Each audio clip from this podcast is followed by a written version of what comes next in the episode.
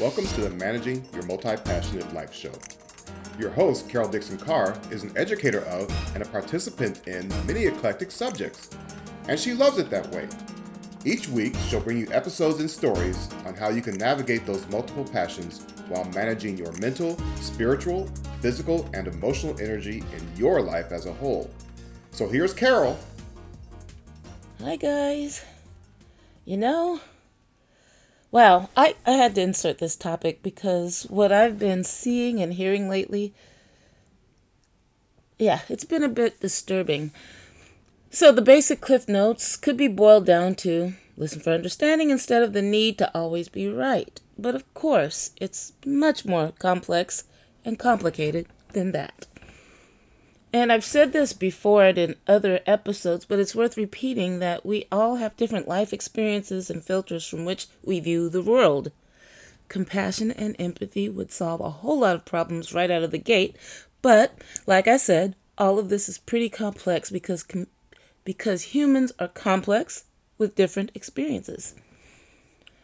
When I think about the main contributors to communication breakdown, there, there are four main culprits that come to mind. There are a lot of culprits, but the four main ones I'll talk about. And I actually did write a, an article about 15 years ago addressing this communication breakdown and how to rebuild it.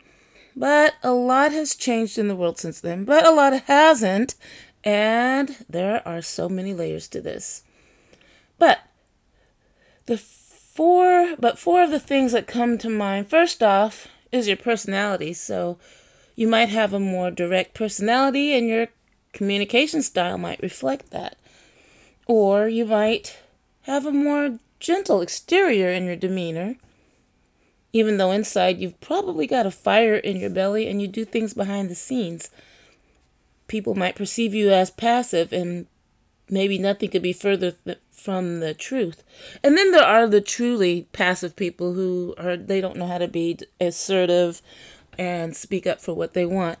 So that that's really nuanced and probably a whole other episode. But to boil it down to direct versus passive, especially when you add the layer of the respective insecurities or self esteem issues, that can really, really fuel the fire and the conflict can really escalate if you're not aware of one another's communication styles or even what's going on with them, which I'll talk about in a second. For me, the default is I'm more direct. Even when I'm diplomatic, I'm direct. I don't beat around the bush. I use my words. I say what I mean and I mean what I say.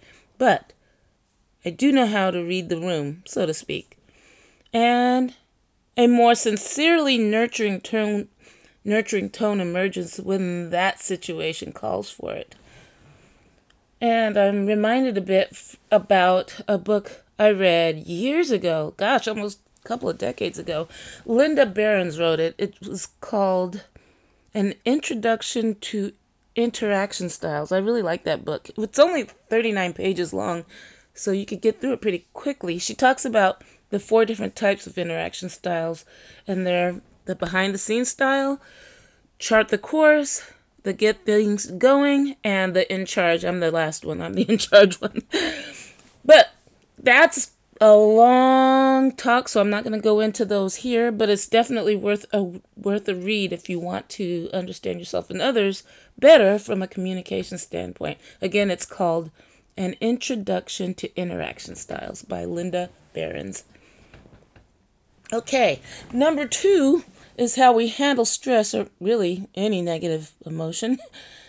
I'd like to say I'm highly evolved under stress, but the truth is, not only stress, not only does stress make me stupid and make bad decisions sometimes, it also makes me blunt, loud, and sarcastic in my worst state.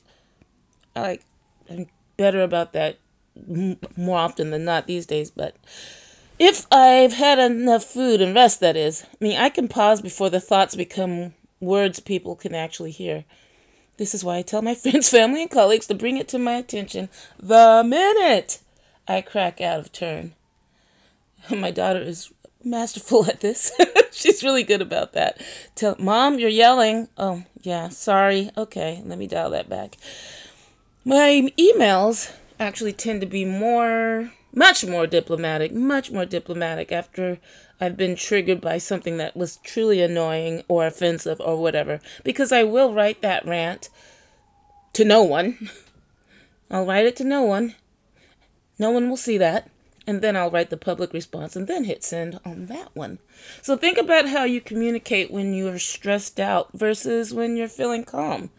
Or even if you're feeling depressed, because you might interpret things in a different way if you're feeling down and out and just emotionally spent than if you're in a perky mood. Be very mindful of that. And you can ask the people in your sphere to bring it to your attention when you respond in a way that's not favorable so you can consciously work on it and apologize if you're sincerely sorry. I am always sincerely sorry. I'm always mortified when I go back to my old ways.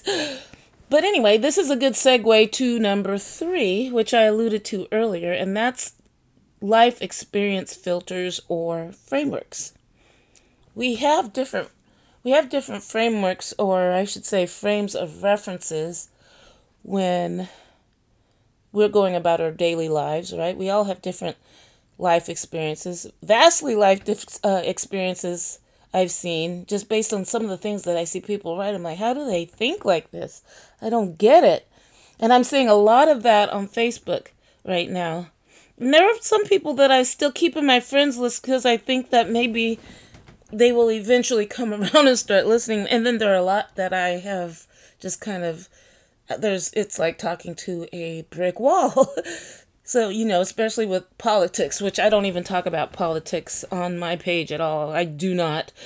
Uh, I do talk about COVID stuff, but I respect I respect people's decisions about the vaccine and things like that because there are a lot of um, you know, everybody has to make a decision that feels right for them. Uh, and even I was on the fence about the vaccine myself. And I did get vaccinated. I I will be quote fully immunized in a week cuz last week I got my second dose. But I do. I listen to both sides. People, but there are still people who think that COVID is a hoax, and that that that that floors me. That that floors me, and I'm like, where where is this coming from? And I just try to listen. I don't fight back. I just try and listen. I I don't get it. I still don't get it. And but then there, I still don't get the people who also say I'm never leaving my house again, even now. I, mean, I understood a year or so ago when people were like, we didn't know as much about it, and we didn't have the PPE or the the plexiglass or any of these things. But I really do want to support the economy. I wanted to even when we were in lockdown with my masks and PPE. That's my come from. That's my my life experience. I believe that you know we need we need an economy to run, but we also need to stay healthy. So I think you can have a both and, but there are a lot of people who believe it's one or the other, and I'm really still trying to listen to what everybody has to say and their come from. I really their come from I put in quotes or their frame of reference. But I still will do what I believe is best for me and my family. As long as you and my attitude is if you're not hurting anybody else, then I'm not going to get on a soapbox about it. And of course, obviously, well, perhaps it's not obvious to everyone, but obvious to me and folks who look like me. Race relations. If you've got that filter, and uh, you might, especially if you think that we don't have a race problem here, then my guess is that you've never really ventured outside your own bubble you may not have checked out different cultures. So your frame of reference is definitely going to be different from mine if you only know like one homogenous set of folks. Um, and I believe that variety is the spice of life. That's the tagline I do for my business. like multi passionate girl, of course I'm gonna want that. You know, I want to see. I'm always curious about other cultures. I'm pretty clueless about plenty of them still, but and my come from is learn, learn, learn. And my frame and my frame of reference will definitely be different from those who might have a poverty frame of reference. I've never been broke to the point of not being able to eat. I've always been able to eat. I've always been able to eat. I've always had a roof over my head. And my, my mom raised me after the divorce. uh, since I was 10, my, my sister was five at the time, she never let us go hungry and she always overcompensated us for, you know, what my dad did not provide after they divorced. And even now that, you know, we're in a much better income bracket, I don't take that. I, I've never been independently wealthy, but I have never taken for granted the fact that I've never known what it was like to ever be hungry I've been hangry, but knew that I would have access to food soon. I don't know anything about not knowing where my next bite of food would be or where I can lay my head. My heart goes out to those, but I don't know that experience. I can only just have empathy and donate and do things that I feel that I can do. Some people will let homeless people crash at their house. I am not that person. But God bless those who will let people do that. I would rather, I'd rather buy food for the person, give them money, give them water. But uh, my personal space, I almost prefer friends get a hotel if they come into town to visit me. So that's my quirky, neurotic way of being. But so, like I say, we do what we can when we are fighting for social justice. Not everybody's a protest personality, so I'm not going to judge people who don't want to get out there and do a peaceful protest. I I understand when people get heated in their uh, ways of being. I don't agree with it, but I I get it, and so that's like the whole empathy situation. But yeah, I would say I have led a pretty privileged life, even if I've experienced racism since the beginning. That's not fiction, I promise you that. But I still try to evaluate people as individuals, and I would really like to encourage everybody else to do the same. So when somebody says something that I think is problematic, rather than call them out publicly and embarrass them, I will usually just take them aside if it's face to face or I haven't had a face to face situation like that in a while because COVID. But I will take them aside or private message them and I'll preface it like, you know, this is probably not your intent but and it's usually somebody who says i don't see color. I'm like you know my knee-jerk response was like well, why the heck not? That's part of who i am. But what i usually say is like you know what? We want to be recognized for what we are for good you know because there's good and bad in everybody. Race size shape gender doesn't matter. You can't really paint a broad brush on any group of people. That's not fair. But yeah i will just take them and say hey this is why what you said could be perceived as problematic, even if it wasn't their intent. I have been called in. You know, my daughter will tell you know the pronouns because I will I will mess that up. I and I will apologize immediately because I I am learning as well. I did not understand the pronoun situation, and then a lot of people are signing their, you know, signing their Zoom and their emails, she, her, his, or they, theirs, and I'm learning that. So and even when I was a whole lot younger and didn't understand the whole, you know, home, you know, so I probably had homophobic tendencies that I didn't realize I had, even though I would never bully anybody. And if I saw somebody getting bullied for being gay, I would get in their faces, but then I would still say ignorant stuff. Not anymore because people have called me in. So that's what I'm saying. So I'm a work in progress, always, always, always. okay, on a lighter note, aside from the obvious issues of COVID politics, socio-economic status, gender identity, race relations, all that stuff, how about we talk about something a little more relevant? Because this is the multi passionate podcast. So let's talk about uh, the idea of how your brain processes the kind of tasks that you do and how you tie it into how you work and how you get things done. Because as Barbara Sher deems it, I married a diver and I'm a scanner. so for those of you who don't know what that is, if you're like a serious multi-passionate person, you probably don't need that explanation again, but if you're you know somebody who loves a multi-passionate person, let me tell you what that is. So a diver is somebody who's really super focused, super focused, and they know exactly what they want like for example my husband he chose a major he stuck with it and he has soared in that same career for the last 26ish years. I have always admired that. I've actually in in the same breath th- think it's super cool and in this and the other breath is like oh, i'm a little jealous. Partially because i think society prefers that admires it. They they really do seem to call people like us dilettantes, us multi passionate folks. I am not. I am a responsible human who devotes to all of my passions. So, yeah, I might sound like I have a bit of a perse- persecution complex. Maybe I do. I don't know. But I do have more of a scanner personality, as Barbara Sher calls it. Multiple interests, many of which don't have anything to do with each other. My multi passionate personality inspired this podcast, as you know. So, my multi passionate filter is confusing for many people, especially some of the mentors I'd hired pre 2016.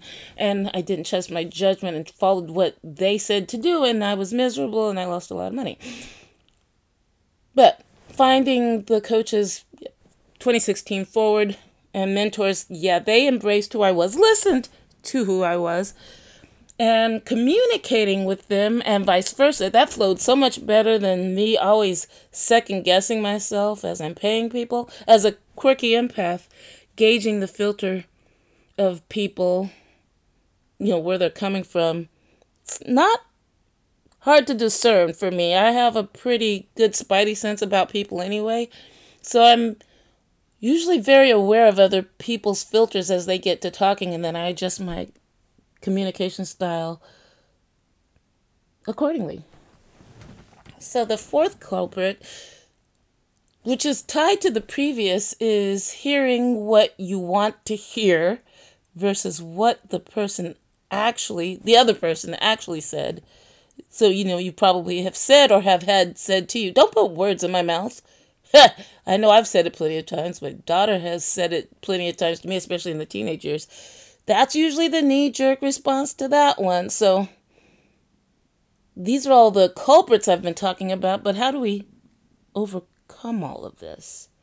How do we flip the script? Since communication is 93% nonverbal, you definitely have to read the room virtually or in real life. Have those people turn those cameras on in the Zoom room. Be mindful of those nonverbal cues. Also, diplomacy, also diplomacy and tone. Those are kissing cousins. As mentioned earlier, I do a lot better online because I can edit when I write something that's initially really abrasive. I can be really abrasive in my initial rants that nobody sees or hears, but then I won't click enter. I can always edit it. Whether it's a comment on a post or an email that really triggered me, the rant will be for your eyes only, and maybe your spouses or your friends or, you know, people you trust. Then you go back and edit it. But when you're face to face, if you're anything like me, you really have to consciously work on this if you're anything like me. Because, like I said, I have a really direct personality, and if I'm triggered, it can be awful if I'm tired. Remember, if I haven't had sleep or, or food, I might regress. It's not impressive at all. Uh, and like you heard from the earlier podcast, the wrath of Carol was real, and you know, in the '90s and earlier, it was, and there were reasons behind that. You know, my filters, my frames of reference, they were all there, and I've done a lot of work on myself since then, and yet, and still, I am a work in progress until the day I die. Last but not least, I would just say try not to jump to conclusions. Yeah, all these things that I'm saying don't do, I've done them at some point and I'm working on it and I've overcome some and then fall off the wagon and then get back on. But yeah, try not to jump to conclusions. And that plays to the point of hearing what you want to hear, you know, based on the biases of what you think think you heard. It's often actually it's always better to ask for clarification, especially if you if somebody pushed a button. Definitely ask for clarification before you react you want to respond. Reflect back what you believe you heard and ask if that's correct. Because it might not be. and then, then they can correct you if you are wrong. And they can do so without feeling defensive. And as I mentioned at the beginning, come from a place of compassion, empathy, and understanding. And if and you know what, be mindful if you find yourself feeling defensive as you're coming back. I I have to check myself all the time. And it just depends on the day how well I do. I have to journal about it. Like I said, I've been guilty of all of this, especially when triggered, so all y'all just let me know. I will like I said earlier, I'll be utterly mortified and remorseful that I black that I backslid, but I will apologize. I will not make excuses for my behavior. I might give you explanation for why I did it, but I will never make excuses for bad behavior because that's not who I am. And that's, you know what I didn't talk about? How we communicate with ourselves. Self-talk, self-compassion, I need more of that. I've been beating myself up a lot lately about various and sundry things, and I'm just like, girl, you would never talk to anybody else the way you've been talking to yourself lately. Girl, you need to do some more journaling. Start writing about all the awesome things that you have done and have continued to do. Stop being so hard on yourself. So, that self talk and that self compassion talking to myself right now, but maybe some of you guys can also relate that when you know there's like a the the week is a poop storm and you're like, wow, what is happening here? And some of these things you can't control and then you start second guessing again like when you were younger and your inner child and I'm like, wow, I'll be 54 in less than a month. Come on. So be very mindful of that whole self talk and self compassion. I'm always about the self care, but sometimes I will slip and say some things to myself I would never say to anybody else. Even though I generally am a confident person, sometimes that can get shaken at times. We are all human. So I will go and journal about the awesome things I've done and will continue to do so I can get out. I've been in a funk for a month and I movement helps that. Journaling helps that, but I can't shake it. And I think it's just the empathy of what's going on in the world and feeling a little helpless about what I can do to to make it better. But I know that it's a lot of it is just my own perception and I'm working through it. So that's pretty much all I have. Continue to listen to each other I would love to hear your thoughts about all of this, especially in the current climate. Let's be nice to each other. I hope we can continue this com- this conversation in the Facebook group, which I will link in the show notes. I don't think I've done that in a while. And I'm not sure who I'm going to be interviewing next. So that will be a surprise to all of us. you never know, it might be another solo. So we'll just see. Take care, everybody. Thank you for listening to Managing Your Multi Passionate Life with Carol Dixon Carr. If you'd like to continue the conversation on these topics, head on over to the free Managing Your Multi Passionate Life Facebook group. You can find the link in the show notes along with other resources. And if any of Carol's words resonate with you, feel free to subscribe, leave a review, and share this podcast with someone you think can benefit from it. Until next time,